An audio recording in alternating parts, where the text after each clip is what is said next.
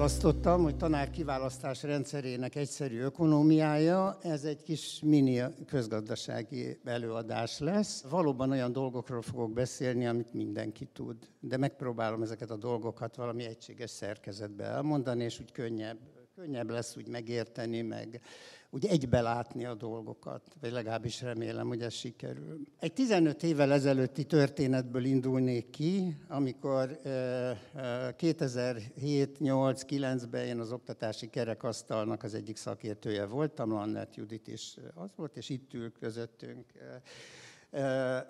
Péter, aki a nyugdíjkerekasztalnak a vezetője volt. Annak idején az egyik legfontosabb dokumentum, amiből a mi munkánk kiindult, az az úgynevezett McKinsey jelentés volt.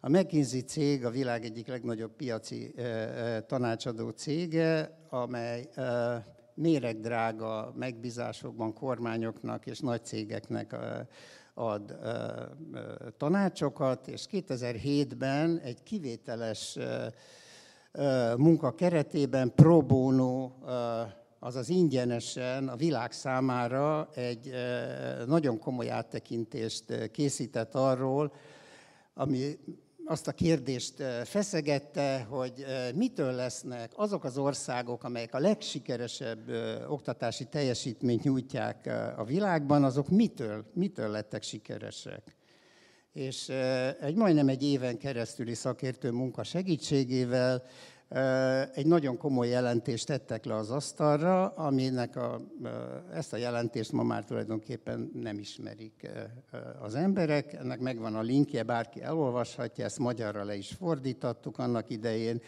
és fönn van az Országos Széchenyi Könyvtárnak a honlapján, mindenkit arra biztatok, hogy ezt olvassa el. Ez a nagyon híres jelentés három szentenciaszerű megállapításban foglalta össze azt, ami a titka tulajdonképpen azoknak az országoknak, amelyek érre tudtak törni a közoktatásukban. Ez három ilyen nagyon egyszerű állítás. Az oktatási rendszer minőségét alapvetően a tanárok határozzák meg. Azok a jó oktatási rendszerek, ahol jók a tanárok. Első megállapítás. Második megállapítás. Ha jó oktatási rendszert akarunk, akkor nagyon figyeljünk oda, hogy mi folyik a tantermekbe, tehát milyen az oktatás minősége a tantermeken belül. A harmadik megállapítás pedig az így hangzik, a kiváló teljesítményhez az szükséges, hogy minden gyerek részesüljön ezekből a szolgáltatásokból. Az élenjáró oktatási rendszerek nem olyanok, hogy a felső 20%-nak, vagy akár az 50%-nak nyújtják ezeket a szolgáltatásokat, hanem mindenkinek. Na ebből ez az előadás, amiről, amit én szeretnék most megtartani, az a sárgával bejelölt első pontot próbálja egy kicsit alap, alaposabban megnézni.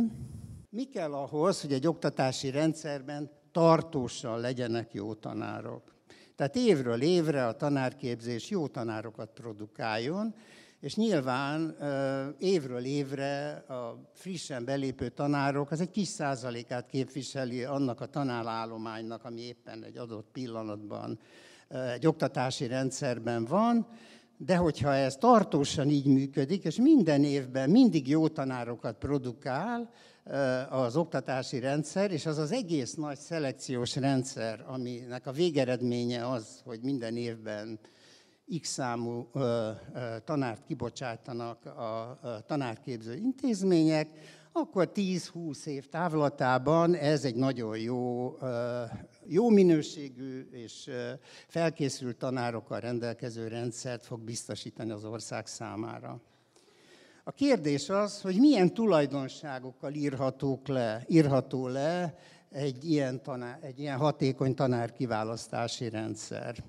Ebben az előadásban ezeket a szempontokat próbálom valamilyen egységes keretben. Ez egy közgazdasági nyelven elmondott érvelés lesz, de bárki le tudja fordítani ezt a hétköznapi nyelvre.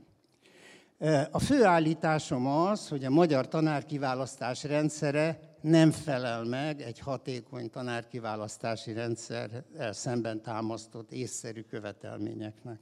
Induljunk ki abból, amit jogosan gondol mindenki, hogy ez összefügg a tanári kereseteknek a szintjével.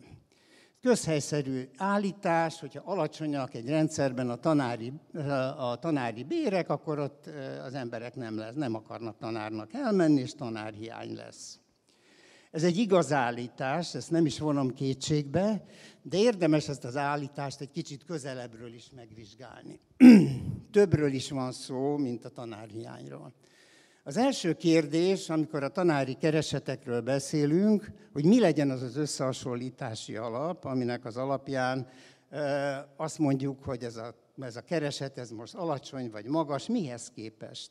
Itt többféle összehasonlítási alapot kereshetünk.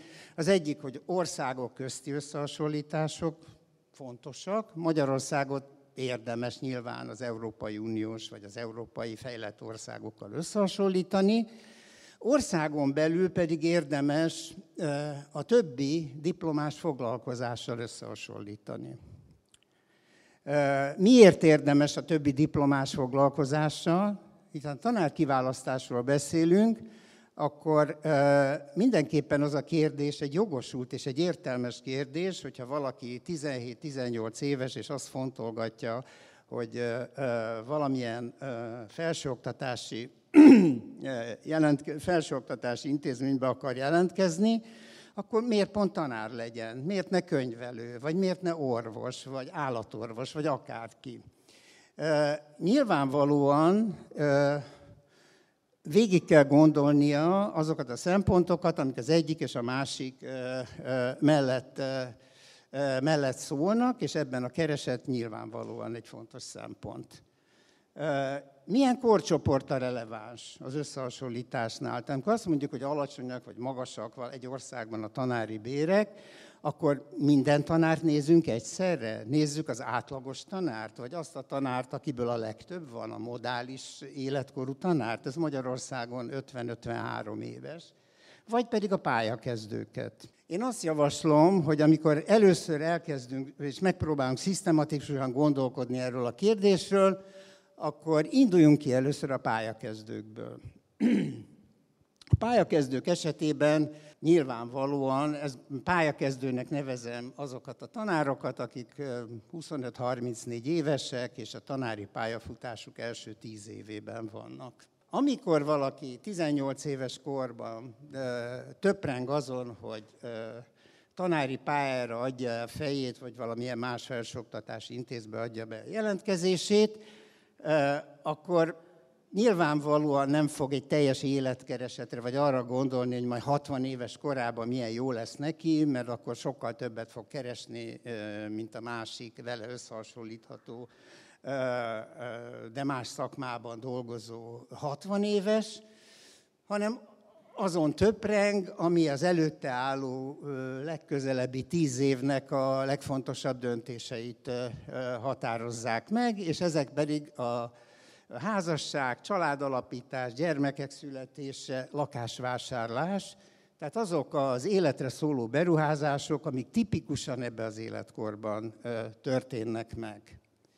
Ha túlságosan nagyok a hátrányok az elérhető más alternatív lehetőségekhez képest, az ki fog hatni a tanári pályára jelentkezők számára és minőségére. Ez az állítás. Most akkor ezt vizsgáljuk meg egy kicsit közelebbről.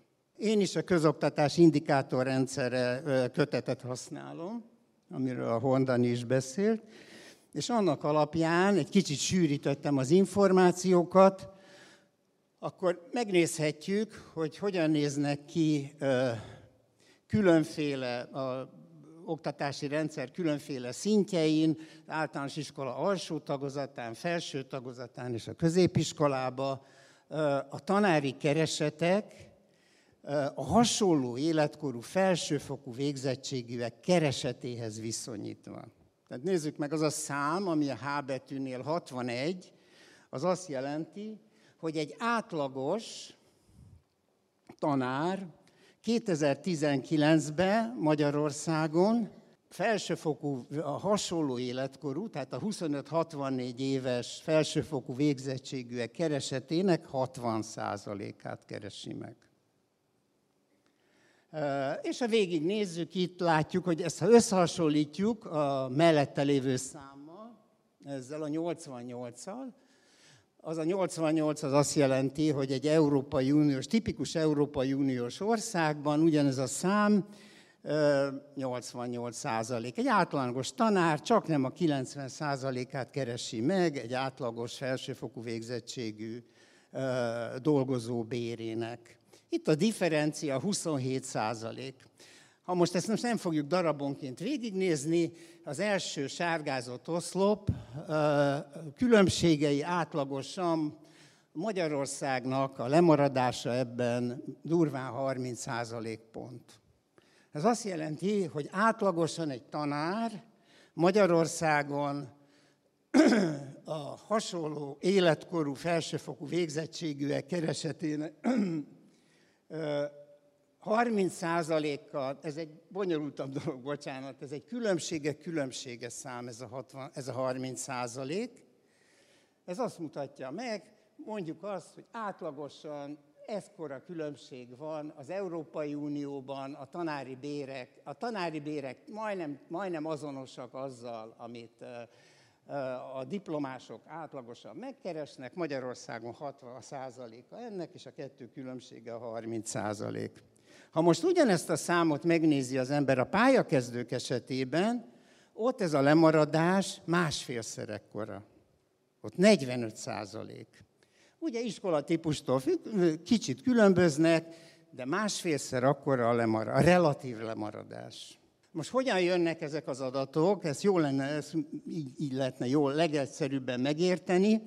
Itt vannak, mondjuk ha euróban látnánk a kereseteket életkor szerint, akkor egy európai diplomás 25 65 éves koráig a kereseti pályája az a kék folytonos vonal, alatta ott van a kék szaggatott vonal, az az európai ö, ö, tanárnak a kerese, életi keresett pályája, és a piros vonalak pedig ugyanez Magyarországra.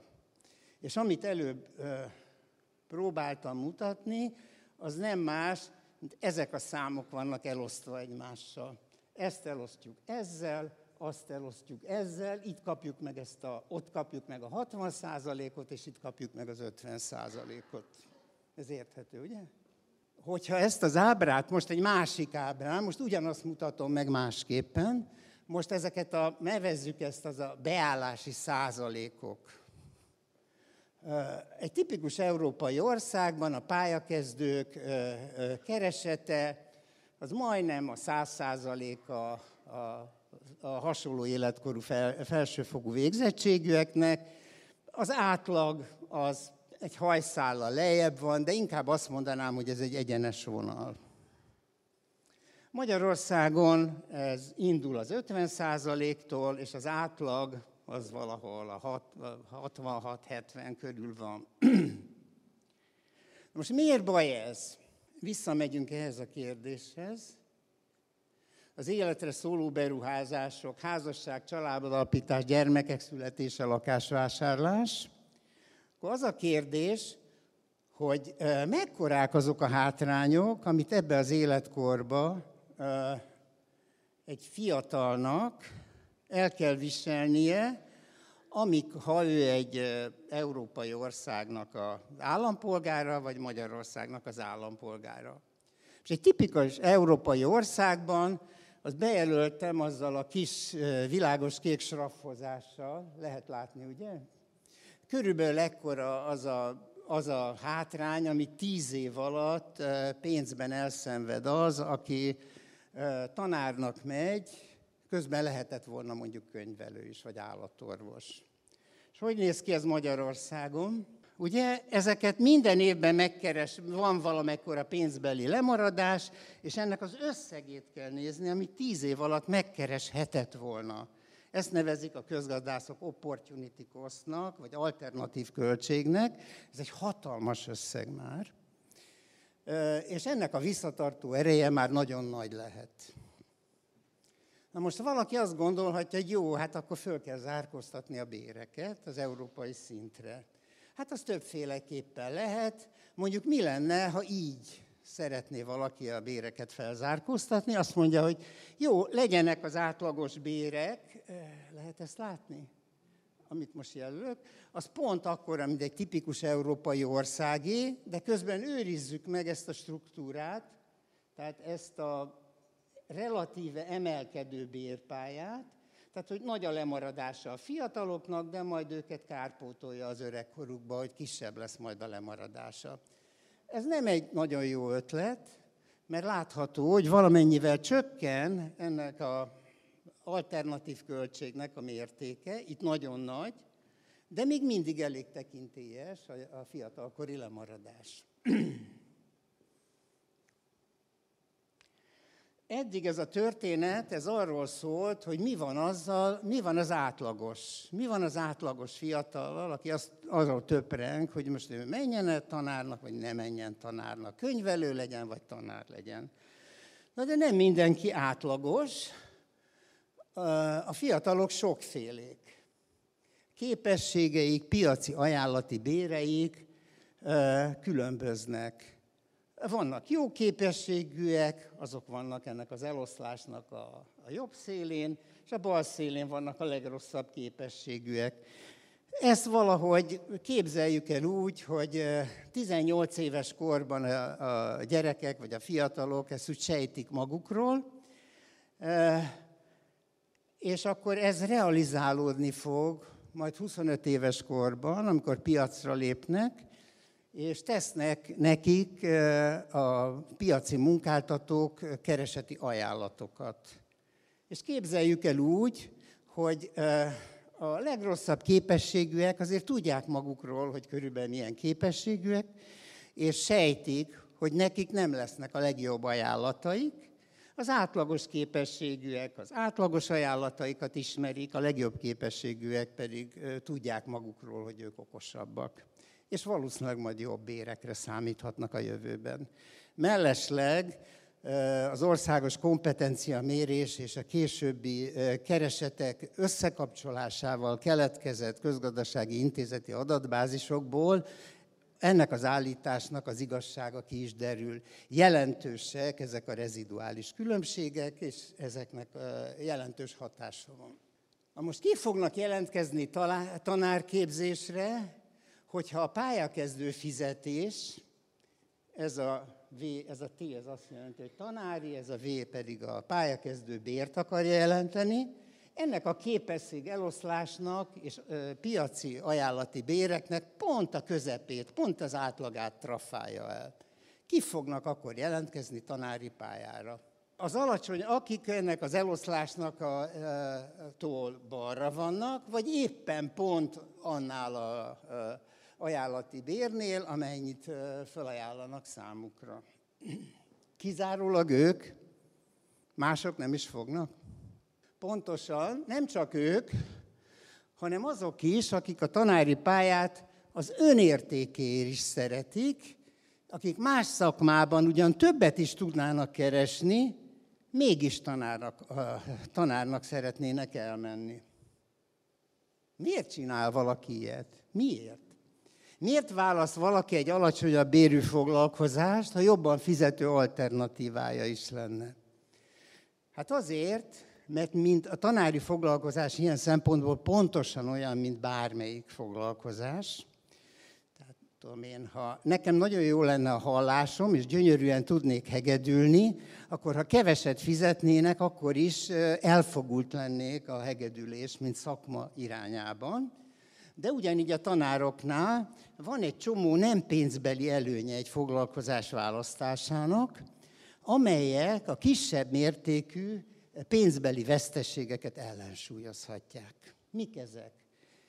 Például, hogy a tanári munka az egy kreatív, most én az ideális tanári munkáról beszélek, kreatív, egyénre szabott probléma meg a, meg, ö, megoldó munka, innovációval, csapatmunkával, nagyon ösztönző lehet a pedagógiai munka sikere, látom, hogy a gyerekek fejlődnek a kezem alatt, jó, hogy van időm és munkai ösztönzésem a szakmai fejlődésre, és sokra becsülnek. Ez ilyen a tanári munka. Ha ilyen a tanári munka, az állítás az így hangzik. Minél inkább ilyen a tanári munka, annál nagyobb ez a tartomány. Annál jobban lehet a, a merítési bázist a jobb képességűek irányába kiterjeszteni. Most egy kicsit apró pénzre váltva.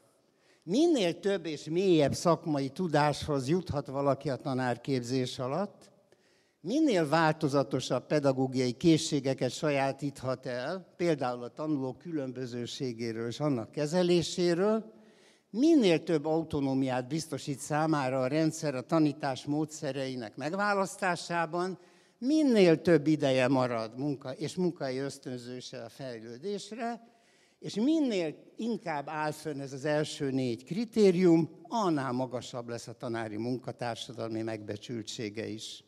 Ez tükröződik abban, ahogy a mások gondolkodnak a tanárokról, mert azt gondolják, hogy ilyen a tanár.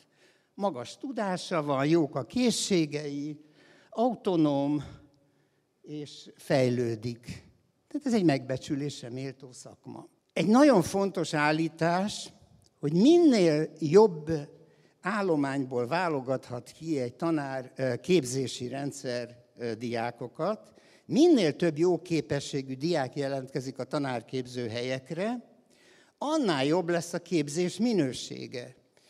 Itt egy olyan mechanizmus, egy nagyon bonyolult mechanizmus van, amit rengeteg közgazdasági modell ír le, de ez a legegyszerűbben az, hogy hasonló a hasonlónak örül. Oda szelektálódnak ki a tanárképző intézményekből is a jobb tanárok, ahol jobbak a diákok egyfajta ilyen Harvard Egyetem effektus. Magához vonzza a legjobb diákokat, és a legjobb diákok reményébe oda mennek a legjobb tanárok.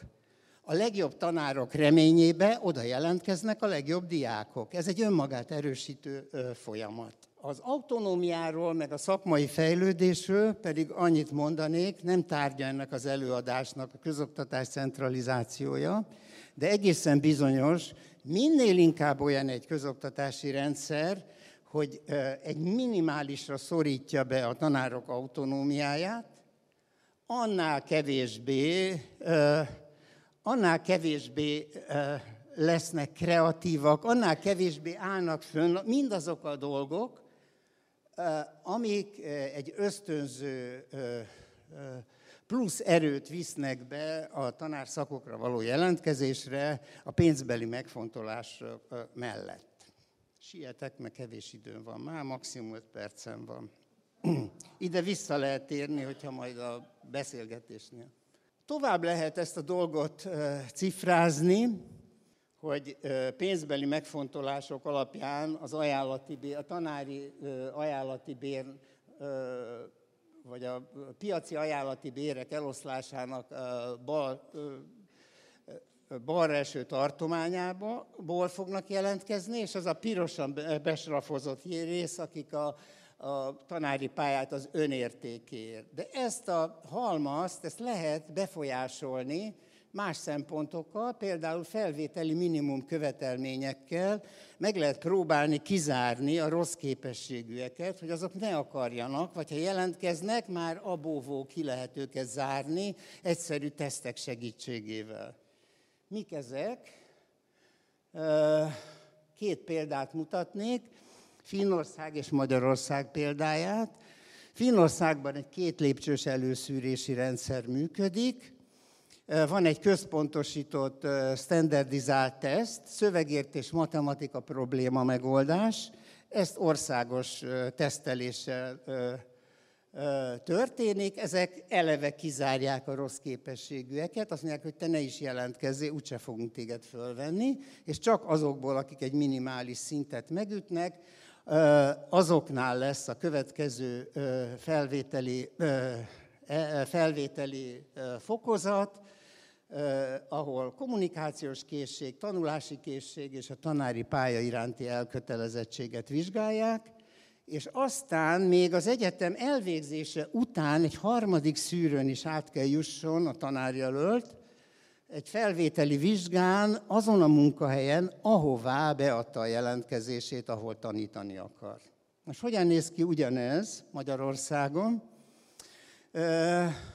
Vannak itt is minimum standardek, tehát amit, az a kék szaggatott vonal, ilyen van, de a tapasztalatok szerint ezek a legalacsonyabb felvételi ponthatárok, a jelenlegi, vagy az elmúlt tíz év tapasztalatai szerint, itt Varga Júlia, Júlia kollégám kutatásait lehet hivatkozni, nagyon gyenge érettségi eredmények, és alacsony tíz, tizedik évfolyamos kompetencia eredmények jellemzik azokat, akiknek sikerül bejutni. És ezeket a felvételi standardeket is könnyítik 2024-től, várhatóan úgy, hogy a képzőhelyek a felvételi pontok 20%-ról maguk döntenek, nem fért ki oda a kecske, ki lehet találni, mi, mi volt a fejemben, kecskére bízzák a káposztát, tehát hogyha kevesen jelentkeznek, akkor majd lejjebb fogják szállítani az érdekelt egyetemek a ponthatárokat, és a nyelvvizsga nem lesz felvételi követelmény. Hogyan néz ki ez az egész rendszer, hogyha nagyon alacsony a, az a tanári bér, amire a, a, a pályakezdőknek számíthatnak, hát akkor a képesség eloszlás egy nagyon alacsony tartományába játszódik le ugyanez a történet, tehát innen kell levadászni azokat, akik nagyon motiváltak, és akkor amennyiben lehetséges, itt lehet a felvételi minimum követelményekkel levágni a legalkalmatlanabbakat. Mindenkinek a fantáziára bízom, hogy mekkora sikerrel. Most összefoglalva ezt a rendszert, hogy hogyan válogatódnak ki azok, akik a gyerekeinket tanítani fogják. Ezt négy dimenziót adtam meg. Tehát hogyan néz ki a pályakezdő tanár per diplomás bérarány? Látjuk, 50%-on van Magyarországon, Európában meg kb. 95%-on. Tehát hatalmas alternatív költség veszteséggel kell számolni annak a fiatalnak, aki tanári pályára akarja adni a fejét. Ennek következtében, tehát nem ettől független, ennek következtében a tanárképzésre jelentkezők száma alacsony lesz, és ráadásul, mint látni fogjuk, egy pár indikátort én is megmutatok, de most már nincs több hátra, még kb. három perc, és időben ez csökken is a tanárképzésre jelentkezők száma, szemben Európával, ahol ez viszonylag magas. A harmadik kritérium a tanárképzésre jelentkezőknek milyen szűrése történik meg. Magyarországon viszonylag gyenge ez a szűrés, alacsony érettségi és tizedik évfolyamos kompetencia eredményű jelentkezők töltik meg a tanárképző férőhelyeket. Európában ez szigorú szűrés, jó képességű, motivált jelentkezőket vesznek föl. És akkor egy utolsó, hogy akik elvégzik a tanárképzést, azoknak hány százaléka, mekkora része fog tanár szakmában, tanárállásban elhelyezkedni. Erre a múltban a Varga Júlia kollégámnak voltak nagyon jó becslései, meg számításai. Most a legfrissebb ilyen becslés Sugár Andrástól, a Tudok munkatársától származik, akinek szerintem egy jól megalapozott számításából arra lehet következtetni az elmúlt tíz év adatai alapján, hogy száz végzett tanári szakmával rendelkező egyetemistából 25 darab tanárpályán elhelyezkedett fiatal lesz, szemben az európaival, ahol a többségben. Na most akkor megmutatnék én is, hogy egy ilyen rendszer milyen következményekhez vezet. Ez a grafikon mutatja meg az elmúlt tíz évben a betöltetlen pedagógus álláshelyek számát darabban a legdramatikusabb és a legerőteljesebb emelkedés 2000-ről 13 ezerre, ez a szakképzés, akár érettségit adó, akár nem érettségit adó. A második helyzet az általános iskola, ott 1000, mondjuk 1500-1800-ról fölmászik 8000-re, és a következő az óvoda. Érdekes módon a gimnáziumban szinte nincs változás, és ennek meg, megérzésem szerint az lehet az oka, hogy az még a legtöbb kontroll mellett az maradt a legkreatívabb munka. A bérek ott is elég rosszak, de ez a kreativitás, ez még mindig kárpótol valamiért. Akkor egy másik ilyen hiánymutató, jó, nincsenek pedagógusok, de akik azok a, azok a pedagógus álláshelyek, amik nem sikerül betölteni, azt legalább egy tartós helyettesítéssel oldják-e meg az iskolák. Ez többnyire sikerül megoldani, egészen 2015-ig 10-ből 8-9, 10 be nem töltött állásból 8-9 olyan, hogy tartós helyettesítéssel megoldják az iskolák. Ez 2019 ez az arány 50 ra az zuhan. Ami azt jelenti, hogy 10 tartósan betöltetlen helyet, azt állandó helyettesítésben minden másodikat tudnak csak megoldani. Tehát ott nagyon rossz minőségű pedagógiai munka fog folyni azokban az iskolákban, ahol még ezt se tudják megtenni.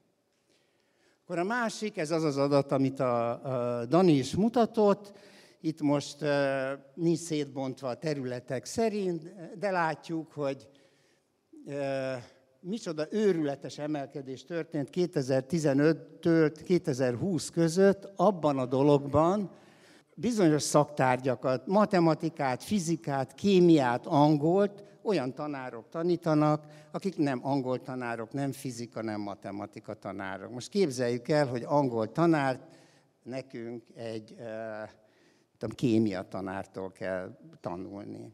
Milyen hatékonyságú lesz az a tanulás?